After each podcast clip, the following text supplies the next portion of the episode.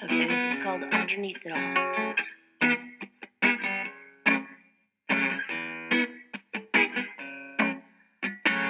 There's times when I want something more, someone more like me.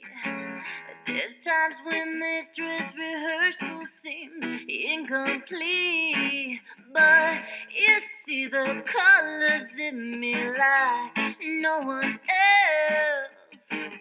And behind your dark glasses, you're, you're something else. And you're really lovely underneath it all. And you want to love me underneath it all. And I'm really lucky underneath it all. And you're really temazo, ¿no? ¿Cómo andan? Acá rompiendo el copyright de una, totalmente eh, nada, rendida ante la posibilidad de, de, no sé, me parece tan linda la música esta que no me importa el copyright. Ya está, es un homenaje, por supuesto, siempre es un homenaje. Gwen Stefani cantando Underneath It All, un temón. Pero bueno, esta versión acústica, si no se, no la tienen, agréguenla ya a su a su lista de favoritos de Spotify, porque está muy relajante, muy linda la canción, me encantó. ¿Qué tal todo por ahí? Acá escuchando a Gwen Stefani, tomando mate, eh, y viendo de qué viendo de qué va a ser el episodio de hoy, pero mientras ya apreté play y se está grabando, así que nada, producción eh, espontánea como siempre. Que cante Gwen mientras yo tomo nota.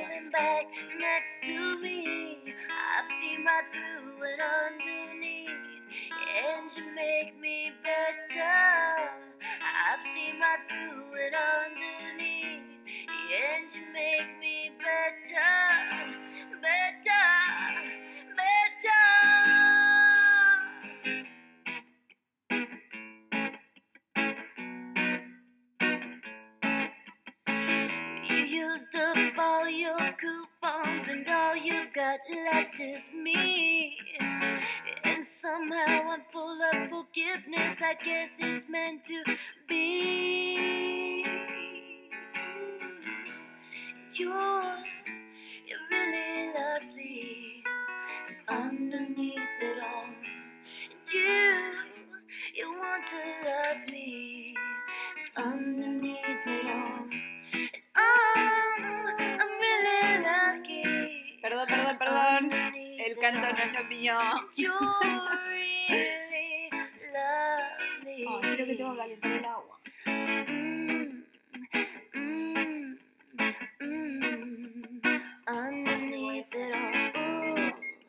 Revistina calienta el agua en vivo.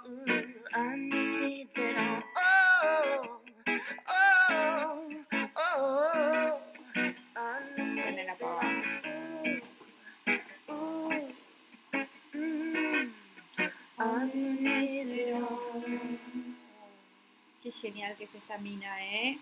Me quedé fantástico. Bueno, mientras se calienta el agua eh, para el mate que vamos a tomar, que voy a tomar mientras grabo este nuevo episodio. Eh, nada, ¿cómo va? Perdón que me re desaparecí. Fui abducida por el sistema laboral. No me quedó tiempo para mucho más que lavar mi ropa y eh, dormir y volver a empezar una semana el, el fin de pasado. Entonces, bueno, no, no he podido grabar. O sea, grabé, pero no pude subir el episodio que grabé. Había grabado uno para el treinta y uno y después dije, ya no tiene sentido que suba esto en un momento que no es treinta y uno de octubre. Entonces, como que bueno, ya, ya fue. Lo dejé pasar, lo dejé... Quedó en borradores, quedó en borradores porque no, no tenía sentido subirlo. Eh, a ver, ¿para qué voy a buscar la pava? Hoy es espontáneo, ¿eh? Sábado, estoy acá relajada tomando un mate, escuchando a Gwen Stefani, Eh, voy a agregar esa canción a la playlist de Revistina de, de música para que, que no sé si la siguen o no, pero, pero hay lindas canciones ahí.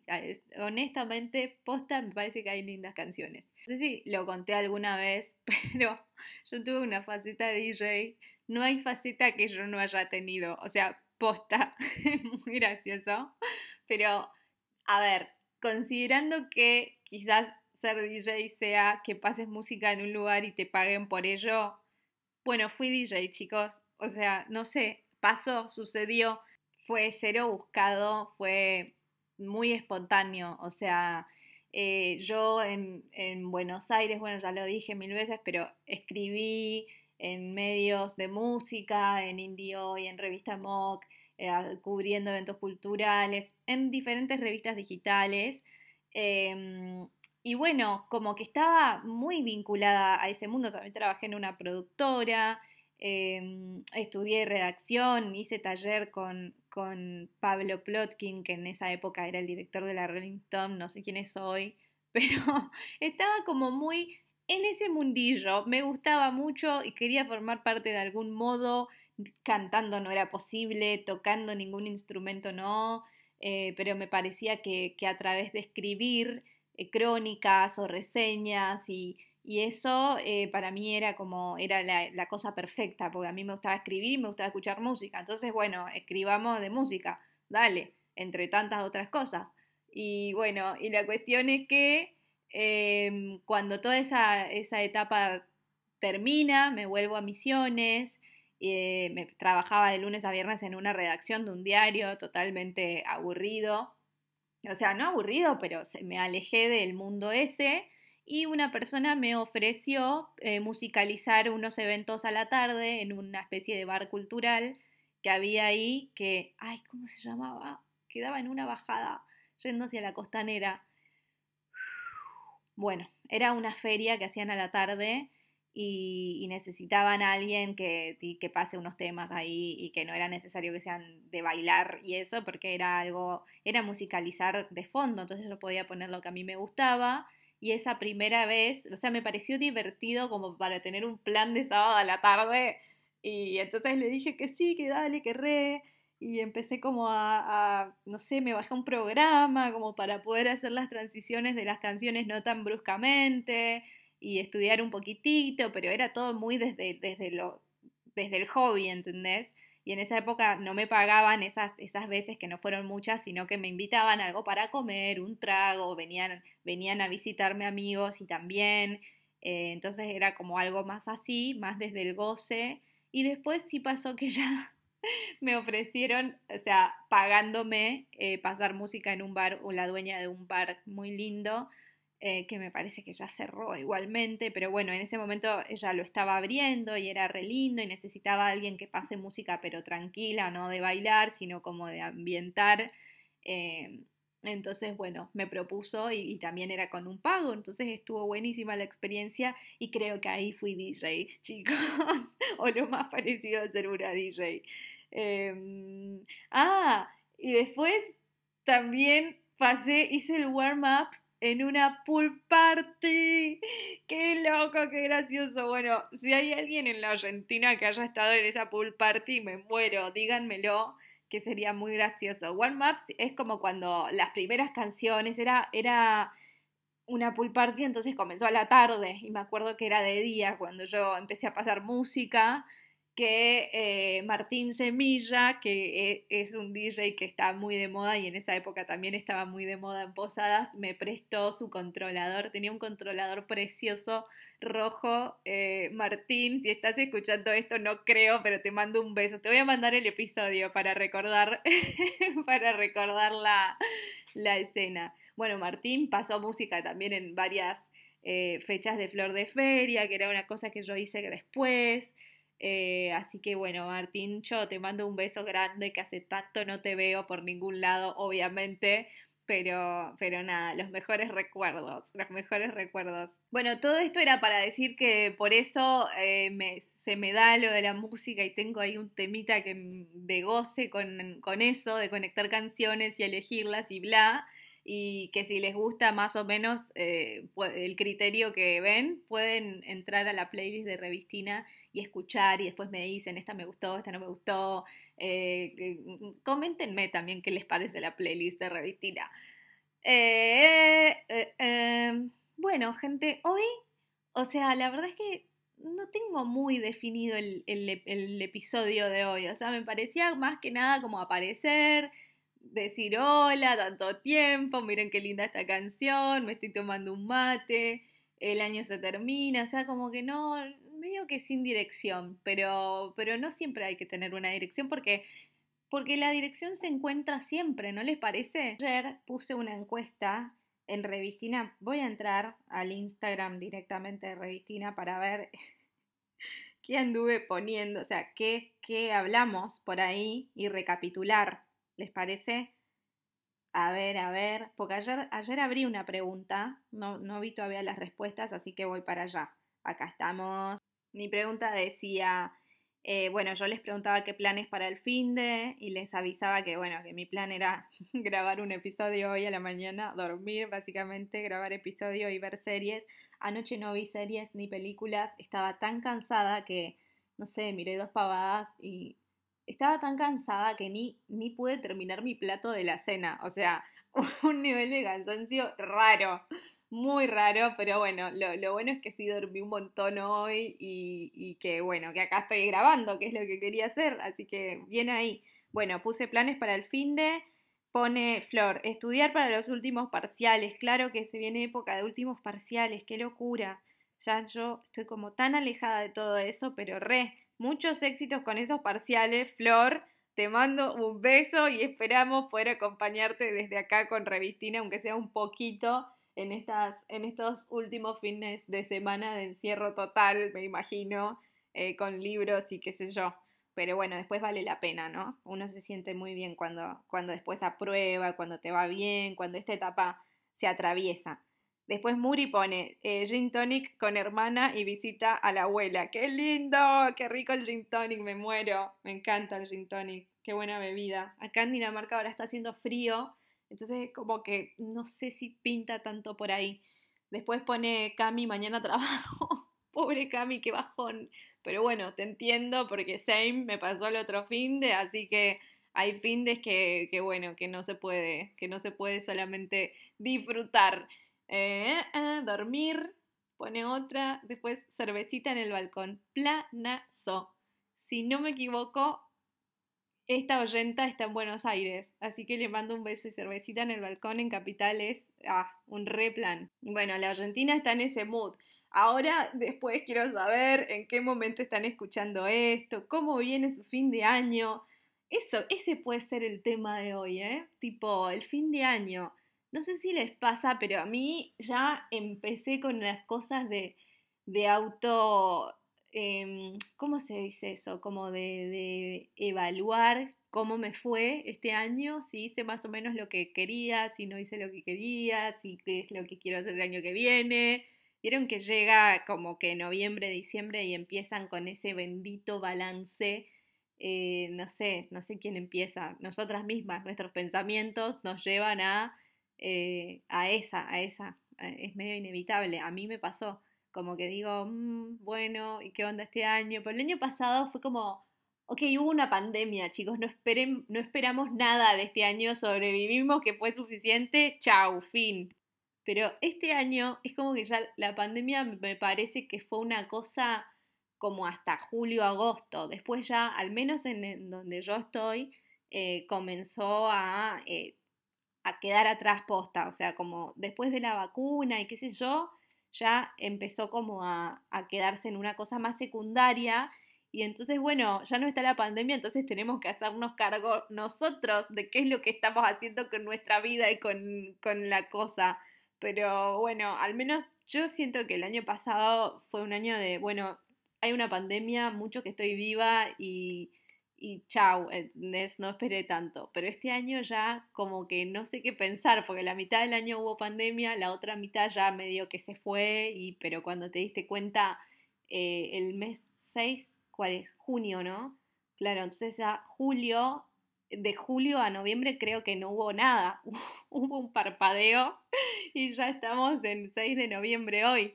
Así que, bueno, gente, nada, después me cuentan qué opinan de sus contrastes dos mil veinte, dos mil veintiuno. Creo que, anyways, dos mil veintiuno puede que haya sido un año un poco más esperanzador que el dos mil veinte, que fue como, hola, arrancamos el año con una pandemia mundial, todos encerrados en casa, con barbijo, crisis, eh, muerte, fue como de película, posta que de película el dos mil veinte. Y bueno, ya el dos mil veintiuno eh, se está terminando y fue como mmm, el resabio de la pandemia y las soluciones. Eh, así que es eso, me parece, ¿no? Tengo una compañera de trabajo que se agarró coronavirus eh, la semana... Claro, bueno, lo que pasó fue eso, chicos. Lo cuento, total. Ella no va a entender, es danesa, no, no escucha este podcast ni de casualidad, pero ella se enfermó porque se agarró coronavirus porque es antivacunas, o sea, está en contra de las vacunas, no se quiere vacunar y, y viajó a Berlín, me parece, no sé, hace dos semanas por su cumpleaños y terminó eh, contagiándose y, y a su vez, bueno... Eh, no sé, en fin, y tuvimos, tuve que cubrirla con otra, con otra compañera, eh, y bueno, que se llama Ana, que tampoco va a escuchar porque es de Filipinas y habla danés y eh, nada de español, entonces puedo, puedo decir, igual puedo decir también, a ver, son mis compañeras de laburo, la mejor, pero, pero es muy loco como hay una persona que se resiste aún habiendo tenido el virus y la pasó mal, y quedó re de cama, y tuvimos que cubrirla con Ana, y trabajamos un montón, eh, y nada, pero ella volvió, a, ayer la vi, ayer nos reencontramos, y sigue tipo totalmente eh, segura de que ni loca se pone la vacuna, de que no sé qué, y, y digo, qué loco, ¿no? ¿Cómo, cómo es la mente y las decisiones de cada uno, ¿no? Ante estas cosas que ni habiéndose enfermado y habiendo estado en cama dos semanas, ella está por ceder ante eso, ¿no? ¡Qué loco! ¿Conocen a alguien que, que sea antivacunas? Eh, o no sé, o que o no sé, que, que descrea de todo esto, avisen. Pero yo igual no sé si ella descree del virus porque hasta lo tuvo, pero bueno, descree de muchas cosas. Obvio que no entré en detalles tan... Eh, puntillosos, sino que fue como bueno, Leo, lo importante es que ya volviste, como más, más macro la charla con mi compañera. Hablando de, de los balances del año y no sé qué, eh, el otro día me pasó que, que me di cuenta que yo toda la primera parte de mi año, este que pasó, estuve planeando mis vacaciones de mitad de año, o sea, de julio, y después de julio siento que estoy toda mi segunda mitad del año planeando o, o poniendo mis esfuerzos en mis vacaciones de verano. Entonces como que me empecé a, a cuestionar a mí misma y decir tipo, che, pero escúchame, ¿vivís de, eh, de vacaciones? O sea, ¿vivís de planear vacaciones? O sea, eh, ¿y la adultez dónde está? O sea, como, como no sé, no sé si entienden, pero me pareció como que me parece... Está bueno por un lado, y pero por otro lado digo, tengo que hacer cosas más de adultos, no tengo que tener un, un proyecto de vida o de alguna cosa más trascendental que solamente vivir la mitad, la primera mitad del año planeando las vacaciones de mitad de año y la segunda mitad del año planeando las vacaciones de la, del final del año.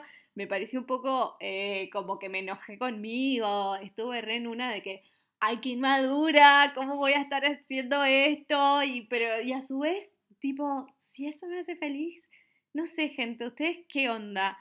Eh, bueno, son, son, son cosas, obvio que ahora como lo reconocí y me di cuenta de eso, estoy como, bueno, pero también eh, como que pasaron otras cosas y no es lo único, y qué sé yo, pero, pero bueno, estuve muy en esa. Ustedes viven así, no creo, eh, porque esto es muy especial, es de una mujer adulta que trabaja, que está sin niñez, que está en otro país, o sea, como que hay todo un contexto muy especial.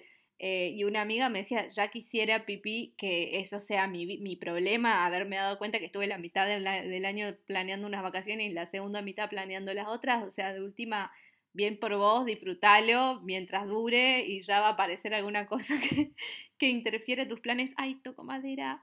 Pero bueno, nada, eh, esa es como mi autocrítica y como mi balance del año, que fue como, como la parte en la cual dije, mmm, ¿vas a pensar vivir así por mucho más tiempo vos, Pierina? ¿Para cuándo un plan de adulto? Una, no sé, ¿cuáles son los planes de adultos? Eh, hipotecas, eh, no sé, niños, bueno, todo eso. Pero bueno, en fin, es la que, la que está pasando por ahora. Hay un concepto, para cerrar esto, eh, hay un concepto japonés que se llama Ikigai, que es como una... una filosofía de ellos que los ayuda como a darse cuenta cuál es su misión o cuál es su sentido en la vida y esas cosas, como encontrarse con ellos mismos.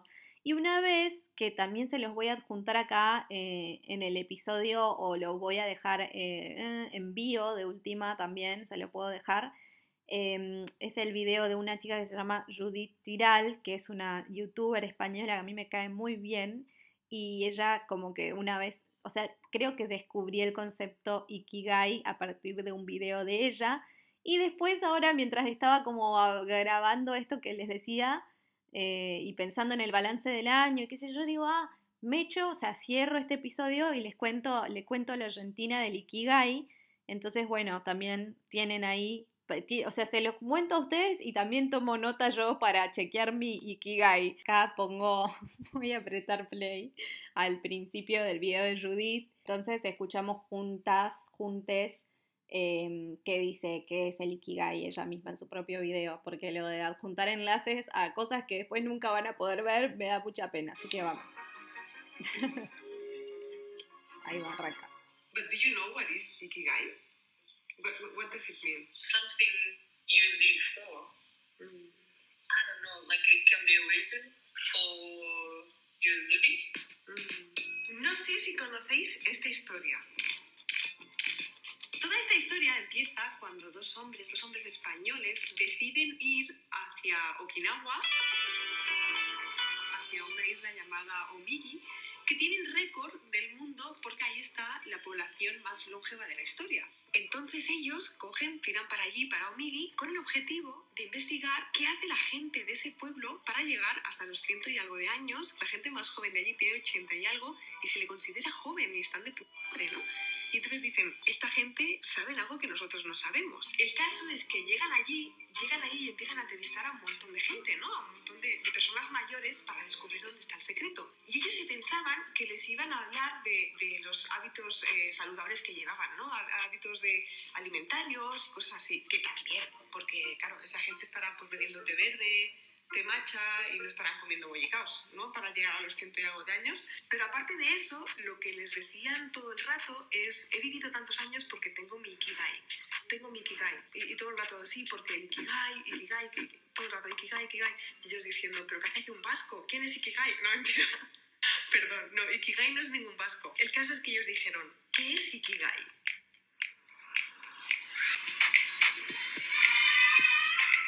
¿Qué es Ikigai? La razón de vivir es el Ikigai, básicamente. Ikigai, Ikigai no es una palabra que tenga traducción exacta. Ikigai es como el, el propósito de vida, ¿no? Esa cosa que le da una razón de ser a tu vida y por la que te despiertas feliz o motivado. La palabra Ikigai... ¡Mis vacaciones! De Iki, que significa vida, y Gai, que significa, significa todo lo que merece la pena. O sea, traducido sería todo aquello por lo que merece la pena vivir. ¡Oh, qué lindo! Una costumbre que se me quedó de cuando vivía en Japón. Y tiene un método, y tiene un método que es buenísimo, es perfecto para encontrar aquello que realmente le dé sentido a tu vida. Y son nada, son cuatro pasos. Pienso que todo el mundo debería hacerlo.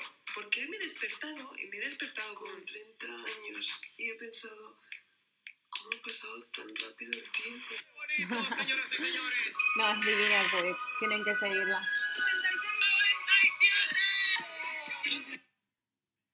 Bueno, esta parte no es muy... Eh... como no, es medio difícil porque es un video y esto es un podcast, pero básicamente estoy tipo intentando mostrarles eh, qué es el Ikigai contado por alguien que, que a través de quien yo entendí lo que era, y me parece que está bueno para el fin de año y estas cosas. Eh, a ver, ¿qué más dice el video? Para mí la vida ahora va a toda leche, a toda, a toda leche. A o sea, toda leche. Yo, eso, o sea, me pasan las semanas volando y, y me da la sensación como de, tengo como siempre la sensación como de cuenta atrás, de, de, de hostia, esto hay que aprovecharlo porque se, se, se me va. Bueno, mejor si, no, mejor si nos estiramos.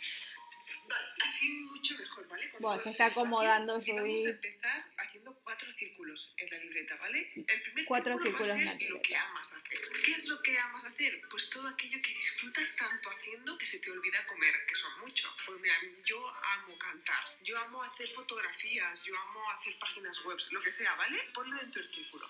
Vale, ahora justo al lado haz un círculo. Bueno, Argentina, primer círculo, lo que amas hacer, lo que aman hacer. A ver, ¿qué más dice ahora? Yo amo hacer páginas web, lo que sea, ¿vale? Ponlo dentro del círculo. Vale, ahora justo al lado haz un círculo como este y dentro pon lo que se te da bien. Igual quizá tú amas cantar, te encanta cantar. Entonces yo me pasaría el día cantando y los demás dicen, mmm, nosotros no te queremos escuchar. Ay, cantas, cantas fatal, cantas como el ojete, no te dediques a esto, no puedes, ¿no? Tengo la razón, chochetes. ¿Qué cosas que, que amas hacer también se te dan bien? Bueno, te, no solo tenés que amar, pero se te tiene que dar un poco bien. Van a ser tu pasión, cosas que amas hacer y que se te dan bien. Okay. Vale, justo debajo vas a poner otro círculo de esas cosas, lo que te puede llegar a dar dinero. A mi hermana le gusta mucho la contabilidad, ¿no? Se le da bien. ¿Y le da dinero? Sí, puede ser contable para una empresa. Entonces tenemos la profesión. Vale, y ahora vamos a hacer el último círculo en el que vas a colocar lo que el mundo necesita. Y aquí en este círculo tienes que ver si realmente lo que te gusta, lo que se te da bien, lo que te puede dar dinero, soluciona algún problema, hace que la vida de las personas pueda ser mejor. ¿Por qué? Porque ahí tendrás la vocación. Luego tenemos lo que amas hacer, con lo que el mundo necesita, da lugar a tu misión. Todo esto, que es brutal, es muy completo, realmente te ayuda a encontrar tu camino, que no tiene por qué ser un camino definitivo. Puede ser el camino ahora por estos próximos seis meses o los próximos tres años. La gente no solo tiene un Ikigai, tiene muchos Ikigais a lo largo de su vida. Yo creo que, que la idea de todo esto es que siempre tengas uno. ¿Sabéis por qué me gusta tanto? Porque, atención a esto, ¿por qué? Tu Ikigai, ¿no? Dices, yo creo que he encontrado mi Ikigai, pero lo que pasa es que no da dinero, entonces no va a funcionar. Tú necesitas entradas económicas para poder sustentar tu vida. Entonces, si no da dinero, no va a funcionar. Si, por ejemplo, tú dices, no, pues yo he encontrado algo que se me da bien, algo que me da dinero y que además eh, solventa un problema al mundo. Lo que pasa es que no me gusta mucho hacerlo, pero bueno, da pasta, estoy bien. Seguramente estarás bien durante un tiempo, pero luego tendrás la típica sensación de vacío de estoy haciendo algo que no me convence porque no lo estoy disfrutando. Si consigues un Ikigai que tiene todos, pero le falta, por ejemplo, el de que se te da bien, que te lo pasarás teta haciéndolo, pero siempre estarás con la duda, con la incertidumbre, pensando, ¿realmente soy bueno para esto? ¿Realmente valgo para esto? Y luego, por último, si quitas lo de que el mundo lo necesita, lo que se te quedará es una sensación de, ¿para qué estoy trabajando? O sea, sí, me lo paso genial, pero al final, ¿a quién estoy ayudando con lo que hago? No estoy ayudando a nadie, es vacío. Entonces, tampoco acabará funcionando. Podría acabar con todos vuestros sueños, ¿no? Es que me escribe mucha gente que igual se ha equivocado de carrera o que no está haciendo algo que le llena. Cámbialo. La vida es súper corta, súper. Y muchas veces, jolín, o sea, te hacen decidir tu camino cuando estás en plena revolución de hormonas. O sea, es que yo, yo con quince, dieciséis años, primero, no tenía ni idea de lo que quería hacer y segundo, escuchaba Camela y escuchaba La Oreja de Van Gogh sin estar ¡Ah! de nadie. Después, ¡qué horror! Bueno, listo, chicos. Puse mucho ya del video de Judith. Eh, quiero decirle a Judith que esto es un homenaje a ella, o sea, no estoy ni robándole el material ni nada. Me parece que, que ella lo explicaba tan bien Que, que era mejor directamente apretar play y escuchar juntos eh, lo que ella contaba en su video, pero es muy visual de igual forma, por eso lo, lo cancelé. Pero básicamente eh, dice como que los japoneses tienen una... Eh, so, o sea, son muy longevos en Japón y tienen como una filosofía de vida que es tener un ikigai, un propósito, una razón por la cual viven, por la cual se levantan con ánimos, un proyecto. Y bueno, qué sé yo, por ahí eh, les sirve en esta época del año donde empezamos con los balances que nadie pidió, pero nuestra propia cabecita y nuestro cerebro chipeado para ser productivos barra no productivos constantemente y analizar y evaluar qué es lo que pasa, eh, que cómo, cómo estamos y cómo estaremos y qué sé yo, y querer controlarlo todo, lo hace. Entonces, bueno... Eh, nada, compartirles esto, esta idea, busquen Ikigai, no sé, busquen, busquen en eh, el hashtag quizás, busquen en internet, eh, investiguen un poco y, y cuéntenme si les sirvió para algo descubrir lo del Ikigai, si les pareció que está bueno. Yo creo que para fin de año está interesante descubrir este tipo de cosas que te ayudan como a orientar un poco, y de paso me lo digo a mí misma que les estuve contando que, bueno, mis, mis Ikigais este año fueron las vacaciones, tipo, es, es como, no sé, como lo, para lo que trabajo, para lo que tengo ánimos y qué sé yo, y después me gusta mucho Revistina, me gusta comunicar. Eh, en uno de los ítems decía que tenía que, o sea, que tenías que hacer algo que disfrutás hacer desde, desde que sos niño. Eh, y yo desde que soy niña hago programas de radios imaginarios en mi casa, entonces es como muy gracioso tener imaginarios, pero posta que jugaba a la radio desde que, desde que soy chiquita, desde que tengo ocho o nueve años, con mi primo, con mis amigas, con mis vecinos, o sea, era muy de, de jugar a la radio siempre. Entonces para mí esto es como muy simbólico y creo que mi Ikigai con Revistina eh, está completo, eh, así que a pesar de todo, de todo lo, lo que yo me pueda autocuestionar, eh, están hechos los ítems. No se gana plata nomás acá, eh, pero eso para mí de última es secundario porque la saco de otro lado mientras tanto. Bueno, voy cerrando este episodio que se hizo eterno, muy eterno, pero bueno, era hora también de grabar otra vez, era hora de aparecer. Como siempre voy a esperar sus... Ay, eh, pongo otra vez la canción de Gwen. Eh, voy a esperar sus capturas de pantalla y sus fotos, capturas de pantalla o fotos o mensajes que me cuenten dónde están escuchando, qué están haciendo mientras se escuchan. Eh, desde dónde también me gusta saber siempre. Todavía no detecté la argentina que está en Estados Unidos y me da mucha curiosidad porque las estadísticas me marcan y me marcan Estados Unidos y no sé qué pasa, quién puede estar escuchando desde allá. Eh, así que bueno, gente, obvio que también si creen que conocen a alguien que le pueda gustar esto, este contenido, pásenselo. Que, que cualquier nuevo miembro en la Argentina es más que bienvenido siempre. Eh, nada, los dejo por hoy. Espero que tengan un hermoso fin de y espero sus mensajitos. Seguimos charlando después. Hasta la próxima. Chau, chau.